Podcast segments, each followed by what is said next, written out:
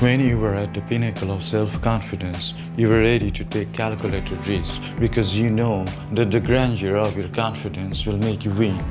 While going ahead in your journey, if you can get a tremendous confidence in crossing the imminent and probable risks, you will not get scared looking at the giant tides obstructing your path.